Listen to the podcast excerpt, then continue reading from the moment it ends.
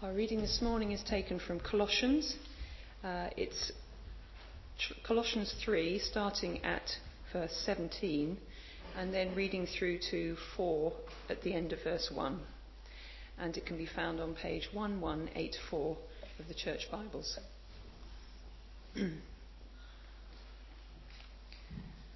So starting at verse 17. And whatever you do, whether in word or deed, do it all in the name of the Lord Jesus, giving thanks to God the Father through him. Wives, submit to your husbands, as is fitting to the Lord. Husbands, love your wives and do not be harsh with them. Children, obey your parents in everything, for this pleases the Lord. Fathers, do not embitter your children, or they will become discouraged. Slaves, obey your earthly masters in everything, and do it not only when their eyes are on you and to win their favour, but with sincerity of heart and reverence for the Lord.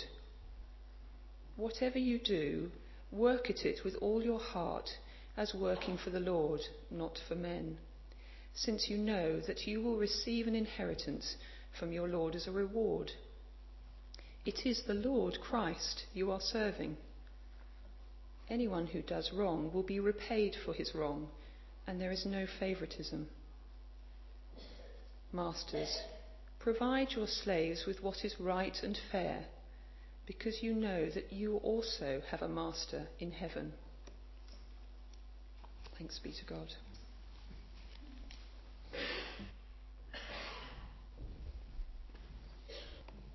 I wonder if you've ever counted how long it takes when you're at a social engagement or wherever, and somebody asks you, or you ask them, so what is it that you do? And it is a difficult question to answer, isn't it? Because you know that your answer will enable them to put you in a certain box. You know, if Tom tells somebody he's in the army, they have a certain preconception of what that means. When I say, well, I work in the church, they will have another preconception of what that means. If I say I used to be an investment banker, then that will really throw them. Having put me in one box, suddenly, where do they go with that? It's harder for Liz, my wife. What does she say when somebody asks them, what do you do? You know, I look after my children, I manage the home, I do some work in the church. How do you combine those different aspects of work into one nice little title that encapsulates it all? And of course, what about when you're retired? As many of you are here this morning, do you simply say, I'm retired? Or do you say, well, I used to be an engineer or whatever, but now I'm retired? Or do you describe what you currently do? And many of you will be very busy in your retirement. Just looking at Ron over there now. If somebody asks Ron, what do you do? Maybe he could say, well, I do some preaching, I do a bit of work in the church, I help with the grandchildren, I do all sorts of things. I help with tools for the mission. Because work is defined in the dictionary as activity involving mental or physical effort done in order to achieve a result. And so whilst we still have our mental or physical faculties, then we are all still able to work. It may not be paid work, you may not be able to give a tidy description of exactly what you do, but it's still work. And if most of us are still working here, then the questions that maybe we were asking ourselves is, am I doing the right type of work? Am I enjoying my work? Why am I doing this work? Is it a time to change the work I'm doing? Ultimately, we have to ask ourselves, what is it that motivates us to do a good day's work? Is it the financial reward? Is it the sense of fulfillment? Is it our position? Maybe the fact that we have helped somebody? Or do we find ourselves actually really difficult to be motivated about our work? These are some of the questions that we'll be looking at this morning. In case you are a visitor here this morning, or that you're here for the first time, we're in the middle of a sermon series going through this letter of Colossians, a New Testament letter of Paul writing to the church in Colossae. And a couple of weeks ago we looked at this verse 17 in chapter 3, which if you've got your Bibles handy, you might want to turn to. It was the first verse which Caroline read out. And whatever you do, whether in word or deed, do it all in the name of the Lord Jesus, giving thanks to God the Father through him. And then Paul goes on to explain what living for the Lord Jesus looks like in practice in our everyday lives, what it means in our homes, in our workplaces, in our communities, and in our churches. Last time Jeff looked at how God can make a difference in our homes, in our relationships in the home. Today we're looking at how God can make a difference in our workplaces, which, as we've seen, doesn't just mean the office, it means wherever we may be active, wherever we may be working. And as we look at these verses, what will hopefully strike you is the emphasis on doing everything for the Lord. It says here, slaves, obey your earthly masters in everything, and do it not only when their eye is on you and to win their favour, but with sincerity of heart and reverence for the Lord. It goes on in verse 23, whatever you do, work at it with all your heart as working for the Lord. It is the Lord Jesus Christ you are serving. And then there in verse 1 of chapter 4, same word but translated differently. Masters, provide your slaves with what is right and fair, because you know that you also have a master or Lord in heaven. And it's this relationship with the Lord that for Christians determines how they act in all their human relationships. And if you are someone here this morning who's not yet a Christian, then to do everything in the name of the Lord Jesus, to live your whole life for him, sounds like a huge ask. You may be asking, well, surely there's something I can keep back for myself. But what those of us who are Christians here this morning can testify when we do that is actually it is tremendously liberating. And Paul's already mentioned this freedom that we have in this letter. If you just turn back a page to chapter 1, there in verse 13. It says, for he has rescued us from the dominion of darkness and brought us into the kingdom of the Son he loves, in whom we have redemption, the forgiveness of sins. Having been freed, Paul is then keen to ensure that these Christians are not again taken captive. So if you carry on to chapter 2, verse 1, these are passages we've looked at already, just reminding you of them. Chapter 2, verse 8, there it says, see to it that no one takes you captive through hollow and deceptive philosophy, which depends on human tradition and the basic principles of this world rather than on Christ. He's saying enjoy the freedom that you have won, that Christ has won for you in him. The freedom to be who you were made to be. And this morning we're looking at how being in Christ can bring us both freedom and it can bring us purpose in our work. So first of all, how does working for the Lord bring us freedom? Well, it brings us freedom, first of all, from worrying about what we do. Within the Christian household in the first century, there would have been relationships based on position in the family, and we've looked at those the last time, as well as relationships based on work. There would have been slaves and masters. And the ironic thing about this section is that having announced back in verse 11 of chapter 3, here there is no Greek or Jew, circumcised or uncircumcised, barbarian, Scythian, slave or free, but Christ is all and is in all. In other words, they are all equal in Christ. Having said that, you're expecting to say, well, masters, let your slaves go free. Or if you want to keep them, pay them a decent wage. But he doesn't. He actually addresses the slaves first, and he spends more time instructing them. He says, slaves, obey your earthly masters in everything. And then the Roman Empire at this time, there would have been about 60 million slaves, probably half of the population. They would have been doing all sorts of things like teaching and medical care. So it's not just sort of hard graft here we're talking about. But the main point here is that Paul is making is to accept your situation, because you and your human master both have a new master. You both have the same Lord Jesus Christ. And he treats you both equally. He treats you not based on your earthly position, whether you're a slave or a master, but on your response to his Son, Jesus Christ. We take a look back at, again, verse 22 of chapter 1.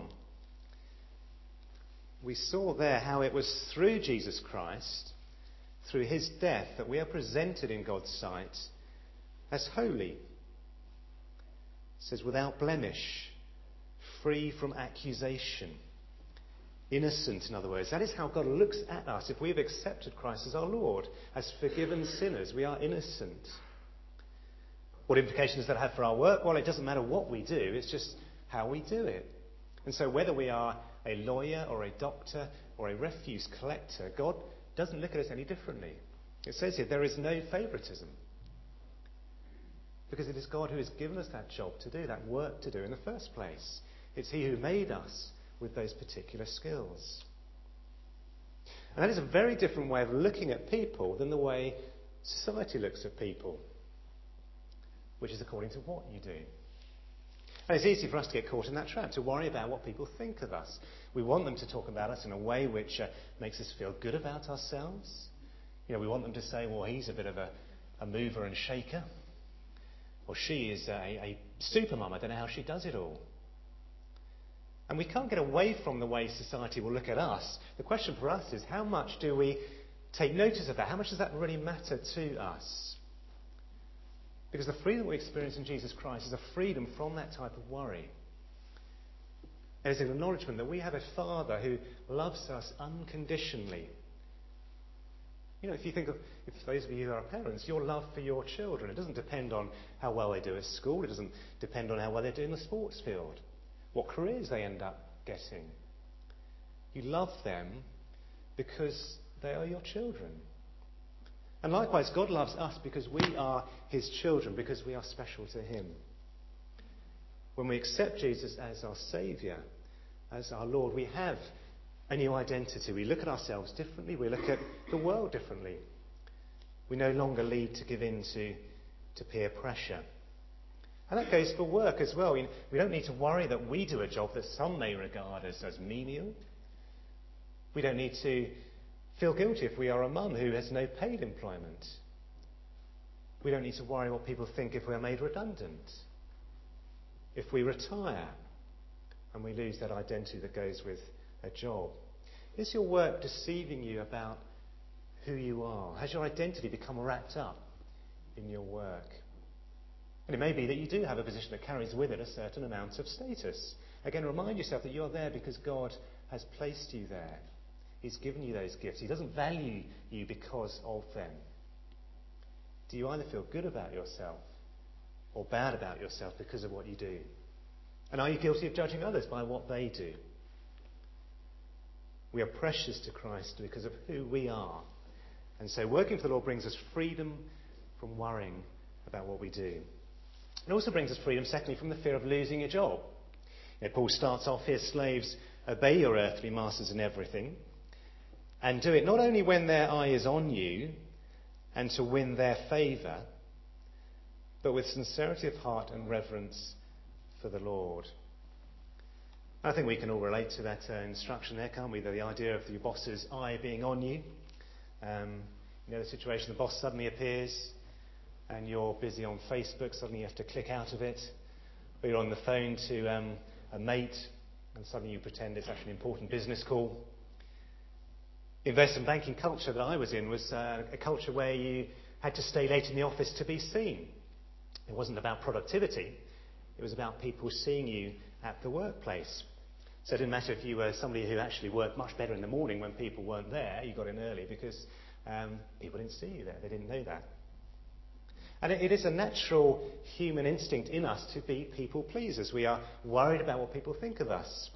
We want to impress others. We want to impress the boss, particularly if it means promotion is at stake, or in this day and age, particularly if it means we are able to cling on to our job and not lose it. But what it says here is work with sincerity of heart and reverence for the Lord. Whatever you do, work at it with all your heart as working for the Lord. It's the Lord Christ you are serving. I know many of you have been in a situation where you've been serving two bosses in the workplace. You know, you may have a divisional boss and a geographical boss. You know, who do you actually report to? Who is senior? One may tell you to do one thing, and another may tell you to do another thing, and you're caught in that conflict. As Christians, though, we will be caught in a situation where we may be working in a secular organisation. But of course, we also have an ultimate master who is God. And you need to be sure, if you're a Christian here, who are you serving first? Is it your earthly boss, your earthly master? Or is it Lord Jesus? How do we deal with these tension points when when our Christian values clash with the secular values of our organisation for which we're working. This week the case of Lillian Liddell came before the Court of Appeal. In case you haven't heard of her, she's somebody who's been working in Islington as a registrar for the last 16 years or so. Of course, recently the law changed to make it possible for civil partnerships to be registered. And she said, actually, that goes against my Christian beliefs. I can't actually do that part of the job you're asking me to do now. And as a result, she's facing the sack from her job. Often it may not be a direct conflict or a clear-cut decision you have to make, but there may be underlying tensions because of different values. And I think one of the best role models in Scripture for someone who was a believer working in a hostile environment was Daniel. He was one of the Israelites who was captured and exiled to Babylon, where he worked as one of the servants of the king of Babylon. And he engaged with the culture of the country he was working in. He learnt the language, he learnt the customs. He was hard working. He was hard working because he was still working for his God. But he was noticed, and he showed amazing wisdom, he showed amazing tact in dealing with foreign customs. But he knew where he had to draw the line, where his faith might be compromised. And the most well-known story, I'm sure many of you here will know, is the story of how he ends up in the lion's den when he refuses to stop praying to his God. And throughout the story of Daniel, what we see is somebody who continually prayed to God. He asked God for help. He was in tune with what he knew God wanted him to do. He knew when he should make a stand, and he knew when he could work within a different culture. And the reason why we should worry more about pleasing God than about pleasing our employer is that the worst that can happen to us in this country is that we could be fired, we could lose our job. If we were in another country as a Christian, we could run the risk of losing our life. And many of the people we've been remembering today are those who gave their lives serving their country, but also serving their God. But whether we face the sack or whether we face death, to have been freed by Jesus from eternal judgment means that whatever happens to us in this life, our eternal future is secure in him. That can't be taken away from us. As it says in verse 24, whatever you do, work at it with all your heart as working for the Lord, not for men, since you know that you will receive an inheritance from the Lord as a reward. Our inheritance is secure. When the early church was suffering persecution for their faith and many had lost all they had, the words in Hebrews 10 they took great comfort from. It says there, you cheerfully accepted the plundering of your property, knowing that you yourselves possess something better and more lasting. In other words, your eternal future, your inheritance was secure. So if we leave the office at a sensible time, if we say we can't actually do that late meeting tonight because our child is performing maybe in the school play, if we decline that promotion that would take us away from our family at a time when they do need us, we don't need to worry about the consequences. Of course, there will be times when we need to stay late, when we need to bring home work with us. But if it becomes that continual pattern, then we need to ask ourselves, actually, who is my boss here? Is my work more important than my family, my friends, my church, my God? Well, so far we've looked at the freedom that Christ brings us. But what about the purpose that he brings us? I guess we would all say here that we want our life to have purpose. And therefore we want our work, that, as we said before, that activity we're involved in, which we use our effort, we want that to have some sort of purpose. The trouble is our work is often characterised by overtiredness, by stress, by strained relationships, by frustration, by conflicts of priority. And we can try and get our life in balance. We can try and be better at managing our time. We can try and get on better with people. But the trouble is most of these problems are caused by the fact that we've sought purpose and meaning in the wrong things. We're being driven by desires like approval and ambition, by financial security, by our relationship. And all of those are focused on ourselves and our satisfaction. It's very easy for our God to become ourselves. And God's solution to that problem is to turn us from looking inward at ourselves to looking outwards and upwards to Him. To glorify Him as being the only one who is worthy of our worship. And it's when we are in Him and we're worshipping Him that we can have fullness of life. Remember what it said back in verse 9 of chapter 2. There it said, "For in Christ all the fullness of the deity lives in bodily form, and you have been given fullness in Christ." And so when Paul says, going back to chapter 3, whatever you do, work at it with all your heart as working for the Lord, this is applying the fact that we are in Christ, that we have a new Lord, that we have fullness of life. He's applying that to the workplace. He's saying, don't leave Jesus behind when you get in the car in the morning. Don't leave Jesus behind when you leave church on a Sunday. As a Christian, all of life is worship. You can't split the sacred and the secular. We worship God by living God-honouring lives throughout the week in whatever situation we are in. And if you try and compartmentalise your life, you will end up being frustrated. I don't know whether you know the story of Mary and Martha. If you just want to turn back to Luke chapter 10.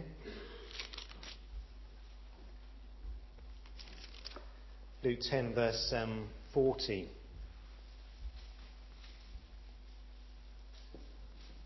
This is Martha, who's complained to Jesus that she was busy doing all the work in the kitchen whilst her sister sat listening to Jesus. She says, there's page 1042, 10 verse 40. "Lord, don't you care that my sister's left me to do the work by myself? Tell her to help me." And how does Jesus reply to her? He says, "Martha, Martha, you're worried and upset about many things, but only one thing is needed. Mary has chosen what is better, and it will not be taken away from her."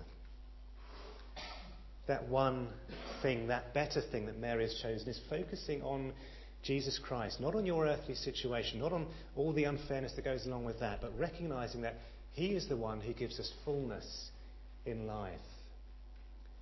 And so He's saying, whatever you do, whatever task, whether it's dull and monotonous, or interesting and varied, whether it's menial or demanding, whether it's fulfilling or unfulfilling, work at it with all your heart as working for the Lord. Whether we here are a soldier in the front line, or whether we're someone emptying the dishwasher, if we know we're accepted by God and we in turn value Him above all else, when we enjoy Him in all that we do, then we will have the peace that comes with that, the true peace. And once we know that peace in our lives, then we want to live a life that glorifies God.